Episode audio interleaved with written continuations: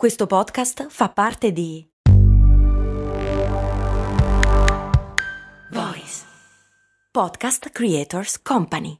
Le prime due puntate di cose molto americane abbiamo scoperto che votare nella più grande democrazia del mondo è molto più difficile di quello che il buon senso farebbe pensare, anzi è un vero casino. In un certo senso potremmo dire che se loro non vogliono che tu voti, porca miseria, ci devi mettere davvero dell'impegno. Adesso invece vediamo un pochino più nel dettaglio quali sono i metodi per tagliare fuori una categoria in particolare di potenziali votanti. Una categoria che fa particolarmente paura a un po' di gente, ovvero quella gigantesca categoria che racchiude tutti gli afroamericani. Cose molto, cose molto, molto americane. Dicevamo che una delle preoccupazioni principali per i repubblicani è tenere a casa i neri. Come si fa? Ci sono tante pratiche. La prima è dire è inutile votare, il vostro voto non conta, i postini buttano via i voti nei fiumi, state a casa. Questa è la più semplice e piatta. Sembra banale, ma a tratti e per alcune, in alcune percentuali funziona. E uno, il metodo della demotivazione, dello scoraggiamento, diciamo. Cos'altro si può fare, uno dice, per impedire agli afroamericani di votare? Obbligare a votare presentandosi con la patente di guida. Ora, la patente di guida è un uh, documento di identità che soprattutto negli stati dove il voto dei neri è davvero decisivo, tipicamente il sud degli Stati Uniti, non ce l'ha il 40% della popolazione popolazione nera, soprattutto gli anziani, n- non guidano. Certo, e questo è prevalentemente per una ragione di costi, nel senso che in genere fanno parte di classi meno abbienti che quindi non se lo possono permettere. Ci sono tante ragioni, però sì, tipicamente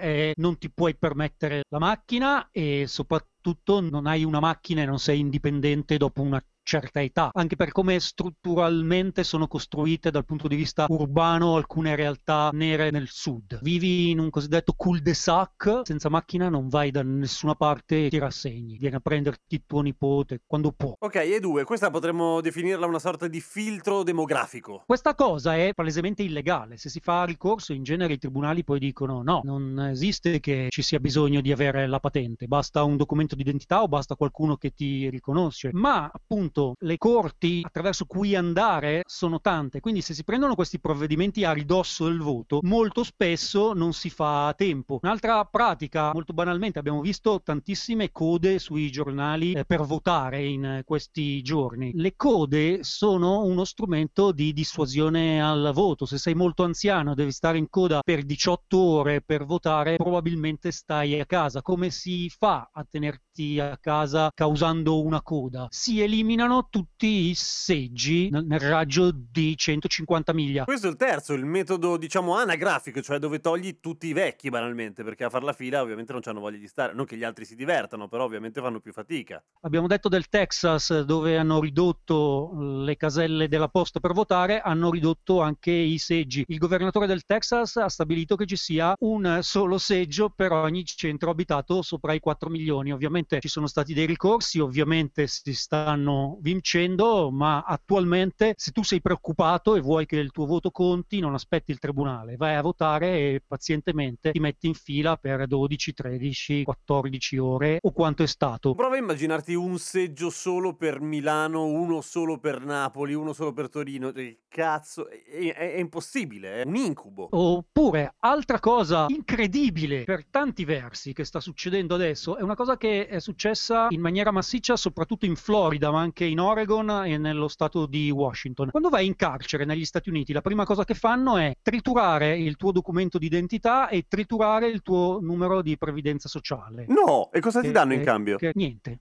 Ah. Tendenzialmente è una pratica per toglierti i diritti civili e impedirti, una volta libero, di, di votare. Cosa è successo? Quest'anno i democratici hanno detto non si capisce perché chi ha pagato il proprio debito con la giustizia non possa votare. Quindi in quasi tutti gli stati hanno cambiato questa legge. A inizio anno si è stabilito che in Florida, ed era una decisione storica, i carcerati che hanno scontato la loro pena potevano votare. Cosa è successo? Il, la Florida si è opposta e ha detto ok, posso possono votare, ma solo se non hanno debiti nei confronti del sistema carcerario, perché quando vai in galera e poi esci comunque devi pagare la prigione. Certo, solo che non lo fa mai nessuno, immagino. Non puoi, tendenzialmente sono centinaia di migliaia di dollari. Cosa è successo quindi? Che LeBron James, Bloomberg ed altre star sportive hanno detto va bene, paghiamo noi i debiti di tutti gli ex carcerati di Washington State, Oregon e Florida. Oh, un sacco di soldi e un gesto eclatante. Non così tanti soldi per Bloomberg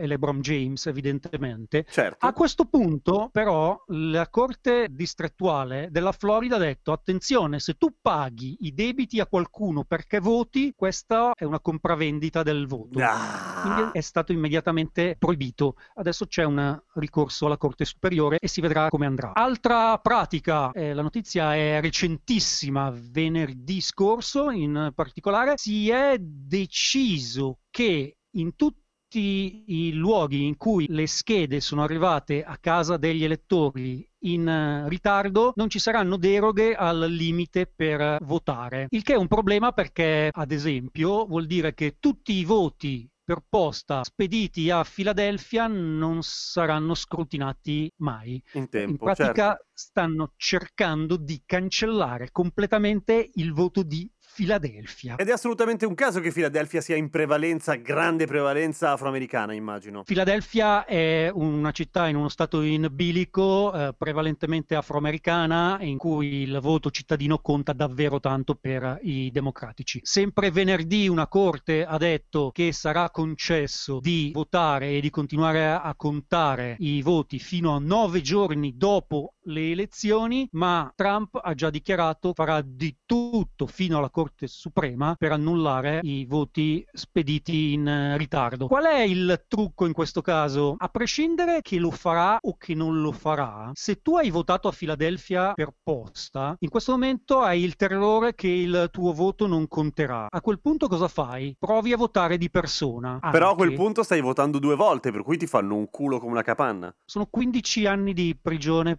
per un crimine federale. E non penso che ci provi, non ne vale tanto la pena. Cioè, è bello votare, eh, però 15 anni mi sembrano un po' eccessivi, no? E, e teoricamente non lo fai, ma sai, se non sei tanto sul pezzo, magari ci provi. Ed è ciò su cui contano. Insomma, la democrazia più grande del mondo non rende molto facile votare. La democrazia più grande del mondo, come stiamo cercando di spiegare, si basa su un honor system. Possiamo essere nemici, avere idee diverse, ma nel momento in cui si parla di democrazia siamo americani. We are good at this. Siamo bravi a fare questa cosa qua. Quello che è riuscito a fare Donald Trump, quello che è riuscito a fare il Senato dei repubblicani di questi quattro anni è riuscire a dividere l'America su questi temi in un modo in cui non era stata divisa mai. Quindi, più che altro, we were good at this, eravamo bravi a farla. E direi che tutti i motivi che ci hai raccontato, più tutto quello che abbiamo scoperto anche nelle prime due puntate, è il motivo per cui domani sarà un probabile casino e le città sono barricate in attesa di casini mai visti. E quindi diciamo che la puntata di domani sarà piuttosto ricca. A domani con cose molto americane.